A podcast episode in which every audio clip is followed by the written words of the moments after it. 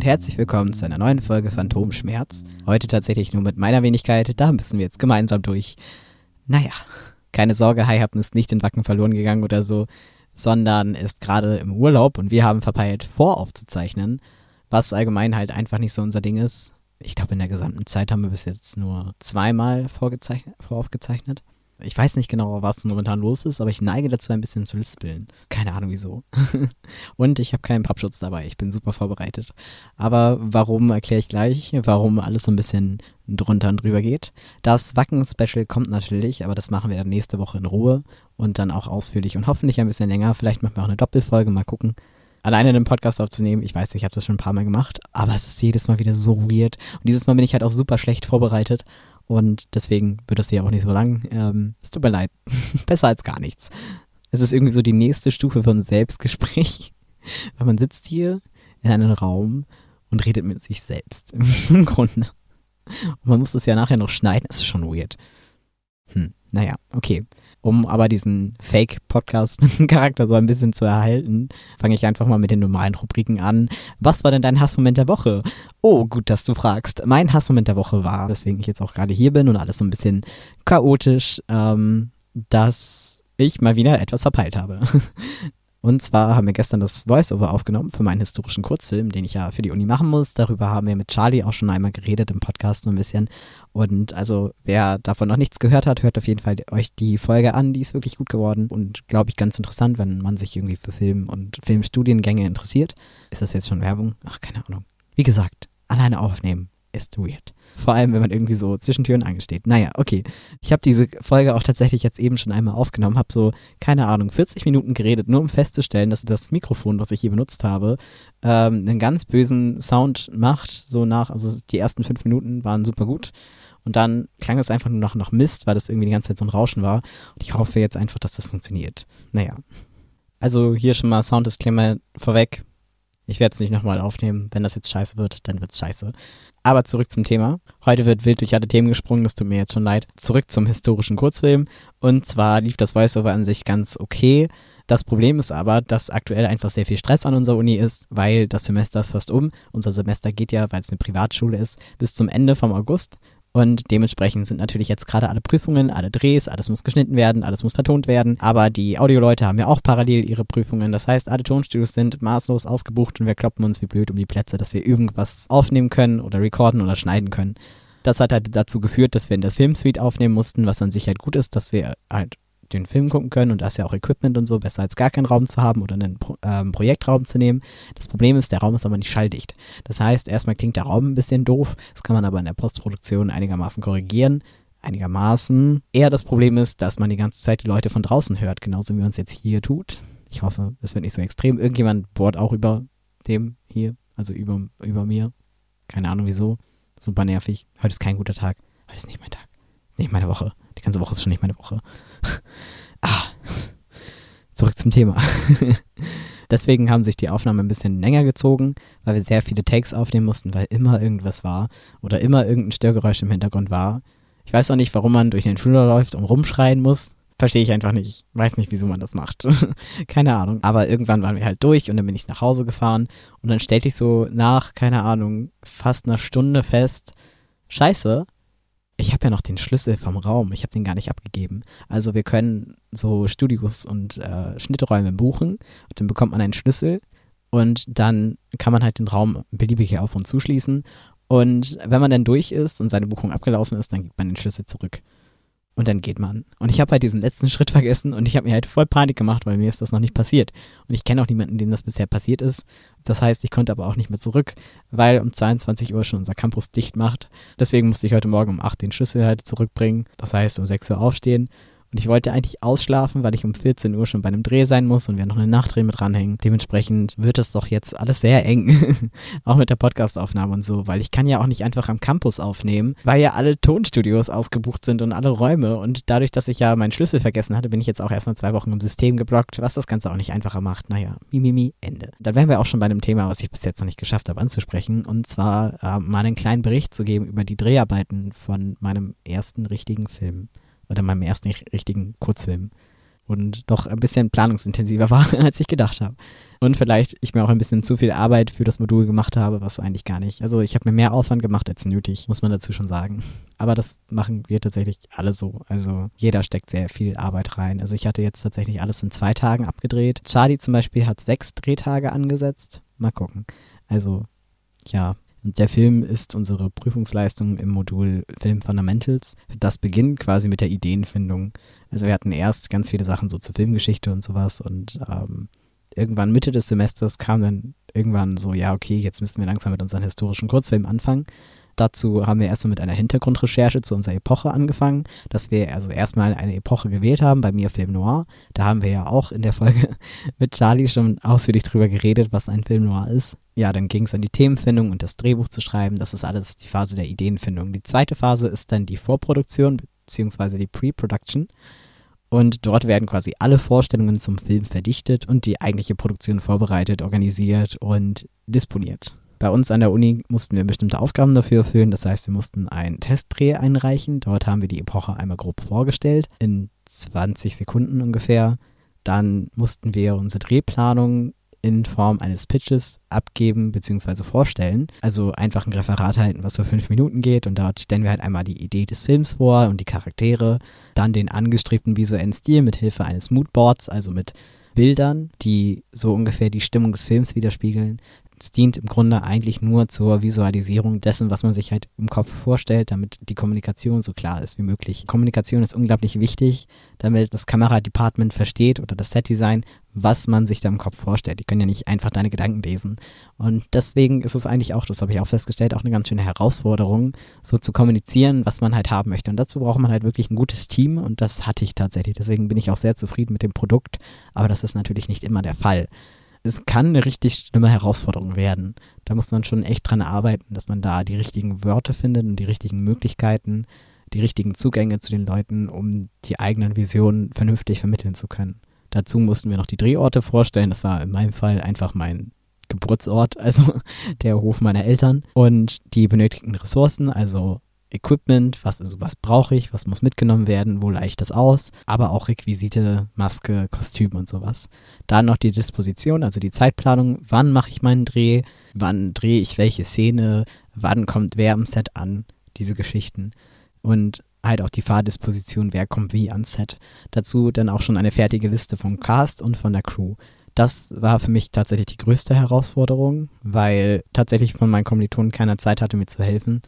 Wo ich auch ein bisschen enttäuscht war, um ehrlich zu sein, weil ich bei anderen Drehs ja auch helfe. Aber naja. und auch tatsächlich die letzten zwei Wochen vor Drehstart sich der Cast und die Crew jeden Tag verändert haben. Das hat mich halt echt in den Wahnsinn getrieben. Auch die ganze Vorbereitung und so. Ich dachte halt echt, das wird die absolute Hölle. Wurde es dann aber nicht. Der Dreh an sich, also die Vorproduktion war wirklich, wirklich schlimm. Der Dreh lief aber perfekt. Also es war super entspannt, alles lief total toll. Die Dreharbeiten an sich sind halt das Produkt der guten Vorbereitung und im Grunde auch nur 10% des ganzen Films, weil der Rest sind halt Vorproduktion und Postproduktion.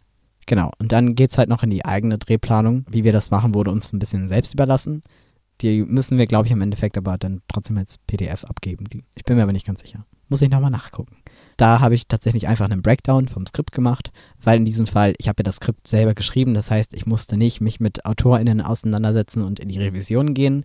Ich weiß ja schon genau, was ich mir darunter vorstelle und musste mir das nicht erst mit jemandem erarbeiten. Deswegen ist da ein großer Arbeitsschritt einfach schon weggefallen.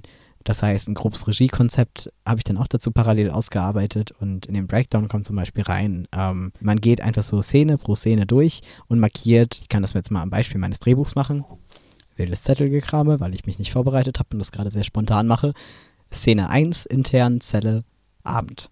Erstens die Nummer der Szene, zweitens intern oder extern, also ist es drinnen oder draußen, ist es drin, also intern, welche Location, die Zelle und welche Tageszeit, also Tag oder Nacht, Nacht, weil eher Abend.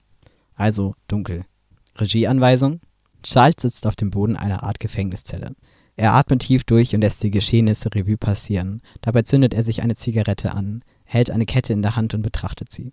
Okay, wir haben Charles Charakter. Was tut er? Er sitzt auf dem Boden einer Art Gefängniszelle, das heißt, wir brauchen einen Boden. Wir haben uns tatsächlich am Set dazu entschieden, dass er nicht auf dem Boden sitzt, sondern auf einer, weil wir so eine schöne Pritsche gefunden haben, dass wir ihn da auf eine Pritsche gesetzt haben. Das sind dann alles so Sachen, die man halt mit dem Setdesign dann abklärt, aber da ich das Setdesign selber gemacht habe, ja, ist das dann eine gestalterische Entscheidung gewesen, das abzuändern. Er atmet tief durch, das ist jetzt nicht relevant für uns und lässt die Geschehnisse Revue passieren, das heißt, er sitzt da einfach sehr nachdenklich, ist nur eine Regieanweisung, ist halt wichtig für die szenische Auflösung, aber für den Breakdown an sich nicht relevant. Dabei zündet er sich eine Zigarette an, das heißt, wir brauchen Zigaretten, wir brauchen eine Zigarettenschachtel und wir brauchen etwas, was die Zigaretten anzündet. Am besten in dem Stil. Problem ist, dass wenn dein Hauptdarsteller nicht raucht, dass man dann Alternativen finden muss. Bei uns sind es sehr leichte Zigaretten gewesen und er hat halt nicht dran gezogen, weil die bestellten Zigaretten, also so Fake-Zigaretten, halt nicht angekommen sind. Er hält eine Kette in der Hand und betrachtet diese. Heißt, wir brauchen noch als weiteres Requisit neben den Zigaretten, der Zigarettenschachtel und irgendwas zum Anzünden, brauchen wir halt weiterhin noch eine Kette.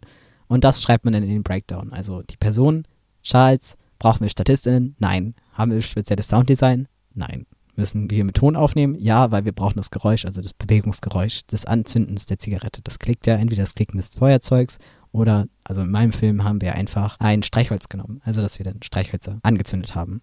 Und dann braucht man dieses Geräusch, damit es halt schön klingt. Requisiten, habe ich ja eben schon gesagt, Zigarette, Zigarettenschachtel, irgendwas zum Anzünden und die Kette. Was brauchen wir? Ein Kostüm. Okay, gut, wir haben einen Film Noir. Er braucht einen Anzug. Und da es jetzt nichts Besonderes ist, einfach von der Maske her die Standard-Herrenmaske. Ja, besondere Effekte haben wir in der Szene nicht. Dann zu der Kameraarbeit. Wir haben in der Szene eine Sliderfahrt gemacht. Das heißt, die Kamera brauchte als besonderes Equipment halt noch den Slider. Was dann noch wichtig ist, ist zu erwähnen, wo das Ganze gedreht wird. Das war bei uns im Getreidespeicher im Leeren. Da haben wir dann einfach eine Art Gefängniszelle eingerichtet. Genau, so viel zum Breakdown. Ich finde so ein Breakdown halt tatsächlich immer sehr praktisch und arbeite damit am Set halt auch immer ganz gerne, weil dann hat man einmal übersichtlich als Liste, bevor man die Szene anfängt, gucke ich einmal alles durch. Okay, sind alle Leute da? Sind alle Requisiten da? Ist alles da so, wie ich es mir vorgestellt habe? Sind spezielle Anweisungen für Kamera oder so? Das schreibt man sich da alles zuvor auf und ich finde es immer ein bisschen übersichtlicher als die Shotlist oder das Storyboard und eben auch die Requisite mit einbezieht und nicht nur die Kamera, wie jetzt zum Beispiel bei Shotlisten. Des Weiteren habe ich dann noch ein grobes Regiekonzept gemacht und eine szenische Auflösung, also Stagging, Blogging und ein grobes Storyboard. Ich habe das nicht so ausführlich gemacht, weil wir uns auch noch nicht hundertprozentig mit der Location sicher waren, also wo genau wir jetzt was drehen. Und für Storyboard sollte man doch schon ungefähr wissen, was wie in welchen Abständen wo steht und so. Ist halt auch für die Grundrisse recht wichtig, also fürs, für die Floorplans. Aber die Floorplans habe ich dann einfach auch äh, kurz vorher gemacht, den Donnerstagabend. Genau, weil ich bin Donnerstag angereist und da ging auch so einiges schief und da habe ich dann schon mal das Set so ein bisschen vorbereitet und Catering, meine Schwester und ich waren einkaufen und haben alles fürs Catering besorgt und so. Das ist leider auch am Hängen geblieben, aber zum Glück wurde ich da ein bisschen von meinen Schwestern unterstützt dann habe ich halt noch ein bisschen das Set vorbereitet und äh, wie gesagt die, die Pläne gezeichnet. Am nächsten Tag haben wir ein bisschen verspätet mit den Dreharbeiten angefangen und dann ist mir auch noch eine Darstellerin abgesprungen. Das heißt, fünf Stunden vor Drehstart musste ich noch schnell irgendwie eine neue Darstellerin organisieren, was so auf dem Dorf gar nicht so einfach war. Aber wir haben es geschafft und haben eine Top-Besetzung gefunden und das war echt ein absoluter Glücksgriff. Die hat uns echt die Produktion gerettet. Genau, dann haben wir erst die Szenen in dieser Zelle abgedreht und dann auch vor dem Haus eine Nachtdreh gemacht. Wir hatten ja auch noch für Sonntag notfalls äh, einen Backup-Tag, falls wir nicht alle Szenen schaffen. Und am Samstag sind dann auch nochmal drei Leute abgesprungen wegen Corona, was halt auch erstmal so meinen ganzen Plan irgendwie umgeworfen hat, aber da muss man halt irgendwie dann mit klarkommen. Und dadurch, dass das Team einfach so gut war und alle so zuverlässig und alle wirklich super mitgearbeitet haben und die ganze Zeit auch eine super ruhige Stimmung so am Set war, war das dann auch gar kein Problem. Also dann hat man halt irgendwie, hatte man genug Gehirnkapazität, um jetzt da sinnvolle Lösungen für zu finden, weil einem überall doch so ein bisschen der Stress abgenommen wurde. Und das Team an sich halt einfach so gut funktioniert hat. Also das ist schon echt Gold wert, wenn das so, so klappt. Da lief eigentlich alles ganz gut. Wir haben auch kaum Outtakes richtige. Also es ist halt meistens ist, ja, wir haben eine sehr aufwendige Szene gehabt und leider hat sich auch die Ankunft der Statistinnen ein bisschen überschnitten. Aber das war kein Problem, da alle halt irgendwie super diszipliniert waren und ruhig und da irgendwie niemand irgendwie gestört hat oder irgendwelche besondere Aufmerksamkeit brauchte. Das hat alles super funktioniert. Und dann haben wir auch tatsächlich sehr viel Zeit wieder aufgeholt. Und dann kam auch der Mustang, den wir organisiert hatten. Da wären wir auch schon bei der Erkenntnis der Woche oder der Erkenntnis der Woche vor drei Wochen. Es ist tatsächlich viel einfacher, ein Auto für Filmarbeiten zu organisieren als DarstellerInnen. Weil es doch gerade mit, gerade Leute, die einen Oldtimer haben, doch sehr gerne ihre Autos zeigen und gerne davon Filmmaterial haben oder Fotos. und dementsprechend auch bereit dafür sind, ihre Autos dafür zur Verfügung zu stellen. Das heißt, ich habe dann so eine Anfrage gestartet und super viele Autos zur Verfügung bekommen. Da war ich echt wirklich, wirklich von begeistert. Das war sehr, sehr cool. Und das hat auch sehr, sehr, sehr gut geklappt. Wirkt richtig gut mit dem Auto, auch wenn es nur relativ kurz zu sehen ist. Ich glaube, der Typ wird richtig enttäuscht sein dann, wenn er das sieht, dass halt sein Auto nur so in zwei Einstellungen ist. Naja, obwohl drei. Ich glaube, es sind drei Einstellungen. Und dazu muss man halt auch sagen, dass ein Oldtimer einfach die Produktion wirklich, wirklich aufwertet. Und ja, auch das Set hat halt sehr gut gepasst. Und Samstag haben wir dann später noch die Kunstraub-Szenen gedreht. Also die, das war ein bisschen anstrengender, weil ich da, also das war schon eher eine Herausforderung, gerade mit, ähm, da war halt viel Bewegung im Spiel. Und das ist halt gerade vom Blocking halt eine sehr große Herausforderung. Wie koordiniere ich so viele Leute? Ich hatte mir tatsächlich schon einen Plan gemacht, aber tatsächlich mit mehr Leuten und musste das jetzt irgendwie nochmal unkoordinieren. Und dementsprechend ist mein ganzer Plan nicht aufgegangen. Aber im Endeffekt, es war zwar eine Herausforderung, aber es hat dann doch alles ganz gut geklappt. Und wir waren Sonntag um drei Uhr morgens mit allem durch. Und dann gegen Mittag haben wir alles aufgeräumt und abgebaut und sind dann, also der Rest ist schon ähm, Sonntagmorgen dann direkt nach Hause gefahren und wir sind noch ein bisschen geblieben und später dann zu unserem Kameramann nach Hause gefahren und haben da dann noch abends einen Filmabend gemacht, weil eigentlich wollten wir schneiden, aber irgendwie sind wir dann versackt und haben dann einen Filmabend gemacht und am nächsten Tag dann den Film soweit fertig geschnitten. Fehlt halt nur das Voice-Over und das haben wir halt jetzt aufgenommen. An sich ist der Film so gut wie fertig, ich kann ihn aber nicht bearbeiten, weil ich habe, also wir haben das im richtigen ähm, im richtigen Codec geschnitten und so und auch alles so, dass es halt eigentlich auf jedem Gerät lesbar sein sollte, egal ob Windows oder Apple. Problem ist aber, dass meine Festplatte, auf der wir das Ganze gespeichert haben, halt NTSF formatiert ist. Das heißt nicht kompatibel, also schon kompatibel mit Apple, aber man kann halt nur lesen. Also die kann nicht speichern, was man auf den Geräten macht. Und das wurde mir halt nicht angezeigt. Und dann habe ich halt vier Stunden lang geschnitten und alles fertig gemacht und angepasst mit Ton, wie ich mir das so vorgestellt habe und konnte es dann nicht abspeichern. Und das war halt richtig ätzend. Das war eine völlig vertane Zeit. Und ich muss jetzt irgendwie noch eine Lösung dafür finden. Und das ist jetzt so die Aufgabe der nächsten Zeit, dass ich irgendwie ähm, dafür eine Lösung finde. Ob ich die Festplatte neu umformatiere und die ganzen Dateien runterschmeiße, aber wie mache ich das, weil mein Laptop nicht groß genug ist, um alle Dateien darauf zu speichern? Naja, das äh, wird das Problem der nächsten Wochen sein. Und ja, Mal gucken. also insgesamt war die letzte Zeit sehr, sehr, sehr, sehr stressig und sehr, sehr krass. Deswegen ist auch gerade irgendwie im Podcast, merkt man das, glaube ich, so ein bisschen, dass wir nicht so wirklich die Zeit dafür haben, uns auf die Dinge zu konzentrieren, die wir eigentlich gerne machen, und zwar hier diesen Podcast. Das tut mir auch leid, dass der Podcast momentan so ein bisschen zu kurz kommt. Wir werden das in Zukunft bessern weil das eigentlich auch, glaube ich, jetzt in nächster Zeit hoffentlich ein bisschen entspannter wird. Und das ist trotzdem weiterhin unser Herzensprojekt, aber manchmal sind andere Projekte halt einfach gerade präsenter. Und es ist auch weiterhin immer nur ein Hobby. Dementsprechend, ähm, ja, ich hoffe, ihr habt da Verständnis für. Dass wir halt auch einmal so eine Folge alleine aufnehmen oder so, halt, weil es halt einfach gerade nicht anders geht. Oder die Folgen mal nicht so lang sind. Kleines Vorstellung für die nächste Woche. Ähm, ich habe tatsächlich eine bisschen kürzere Schicht gehabt in Wacken, weil kurzfristig unsere ganzen Schichten von der Produktion aus, also von dem Veranstalter aus, nach hinten verschoben wurden. Und ich war tatsächlich nur für die Shows eingeteilt und hatte damit aber sehr, sehr viel Glück. Hatte eine sehr schöne Zeit und äh, mir ist etwas passiert, von dem ich halt nicht mal im Traum dran gedacht hätte, dass es passieren kann. So viel als kleiner, äh, ja, kleiner Spoiler. ja, und ich bin vorgestern spät zurückgekommen nach Berlin und äh, die erste Etappe, also ich bin mit dem 9-Euro-Ticket gefahren, mit dem Fahrrad. Ich weiß, sehr mutig und sehr dumm und es tut mir auch leid. Für alle Beteiligten ist das scheiße, wenn man mit dem Fahrrad fährt, also mit dem Fahrradbahn fährt. Ähm, die erste Etappe bin ich aber mit dem Rad gefahren und da habe ich mal alle Podcast-Folgen nachgeholt, die ich verpasst habe, während ich in Wacken war. Und da ähm, ist mir eine Sache besonders nahe gegangen. Und zwar wurde der Fall von Dr. Lisa Maria Kellermeier aufgegriffen.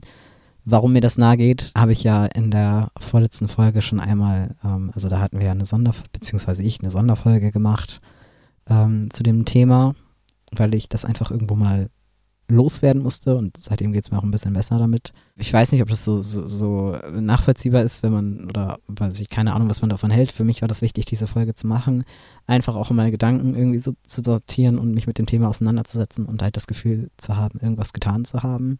Auf jeden Fall ist ähnliches bei Baywatch Berlin passiert. Sie haben den Vorfall aufgegriffen und haben wirklich nette Worte über Lisa verloren und das war wirklich schön. Also das war sehr, sehr gut formuliert und auch ähm, sehr, sehr ehrlich und herzlich. Und ich finde es einfach schön, dass sie damit auch gezeigt haben, es ist ihnen eben nicht egal, wer ihre Fans sind und was ihre Fans tun und was so in der Welt passiert, weil das ist ja auch eine gewisse Fall. Also wenn wir hier in unserem Nischen-Podcast, der sowieso sehr von unserer eigenen Meinung geprägt ist, darüber reden, dann ist es halt was anderes, als wenn einer der bekanntesten Podcasts darüber redet, wo natürlich auch eine ganz andere Reichweite da ist und eine ganz andere Fallhöhe und auch eine ganz andere Beziehung zu dieser Person da ist. Ich weiß nicht, wie ich das formulieren soll. Auf jeden Fall ähm, möchte ich mich da nochmal ganz herzlich für bedanken. Und auch die erste Folge, Wer steht mir die Show, wurde ihr gewidmet. Wirklich, wirklich ehrlich und auch gut formuliert, sehr auf den Punkt. Und ich glaube, dass ihr das sehr, sehr gefallen hätte und sie sich da sehr drüber gefreut hätte, wenn sie das noch sehen könnte. Mir ist das persönlich sehr nahe gegangen, weil tatsächlich Wer steht mir die Show das letzte Mal war, dass wir uns getroffen haben und dass wir uns gesehen haben. Also möchte ich mich auf diese Weise oder auf diesem Weg einfach mal dafür bedanken. Auch wenn ich irgendwie hoffe, dass ihr das nie hört. Vor allem, weil die, die, der ganze Anfang dieser Folge total beschissen ist. Aber egal, auf jeden Fall wollte ich das nur mal als Empfehlung der Woche auch rausgeben, sich das auf jeden Fall nochmal anzuhören und sich auch mit diesem Fall auseinanderzusetzen, damit halt sowas nicht nochmal passiert, dass Leute, die bedroht werden, deren Leben bedroht wird, deren Familie und Mitarbeitende bedroht werden, die in die Existenzkrise und letztendlich in den Suizid getrieben werden, nur weil sie ihren Beruf ausüben und Menschen helfen wollen, dass solche Leute gesehen und gehört werden und vor allem auch ernst genommen werden von der Regierung. Aber dazu habe ich ja doch schon einiges, einige Worte verloren. Das möchte ich jetzt auch nicht nochmal alles ausbreiten. Ähm, und es ist mir auch immer noch ein absolutes Rätsel, wie sowas passieren kann. Aber ja, doch recht viel. Okay, ich glaube, ich schließe jetzt einfach mal ab. Meine Dauerschleife der Woche ist Klavier von Rammstein und dann tauche ich mal wieder ab. Hi Happen ist gar nicht erst aufgetaucht und ich hoffe, wir sind dann nächste Woche wieder zwei vertreten, wenn wir uns wieder hören. Bis nächste Woche. Tschüss.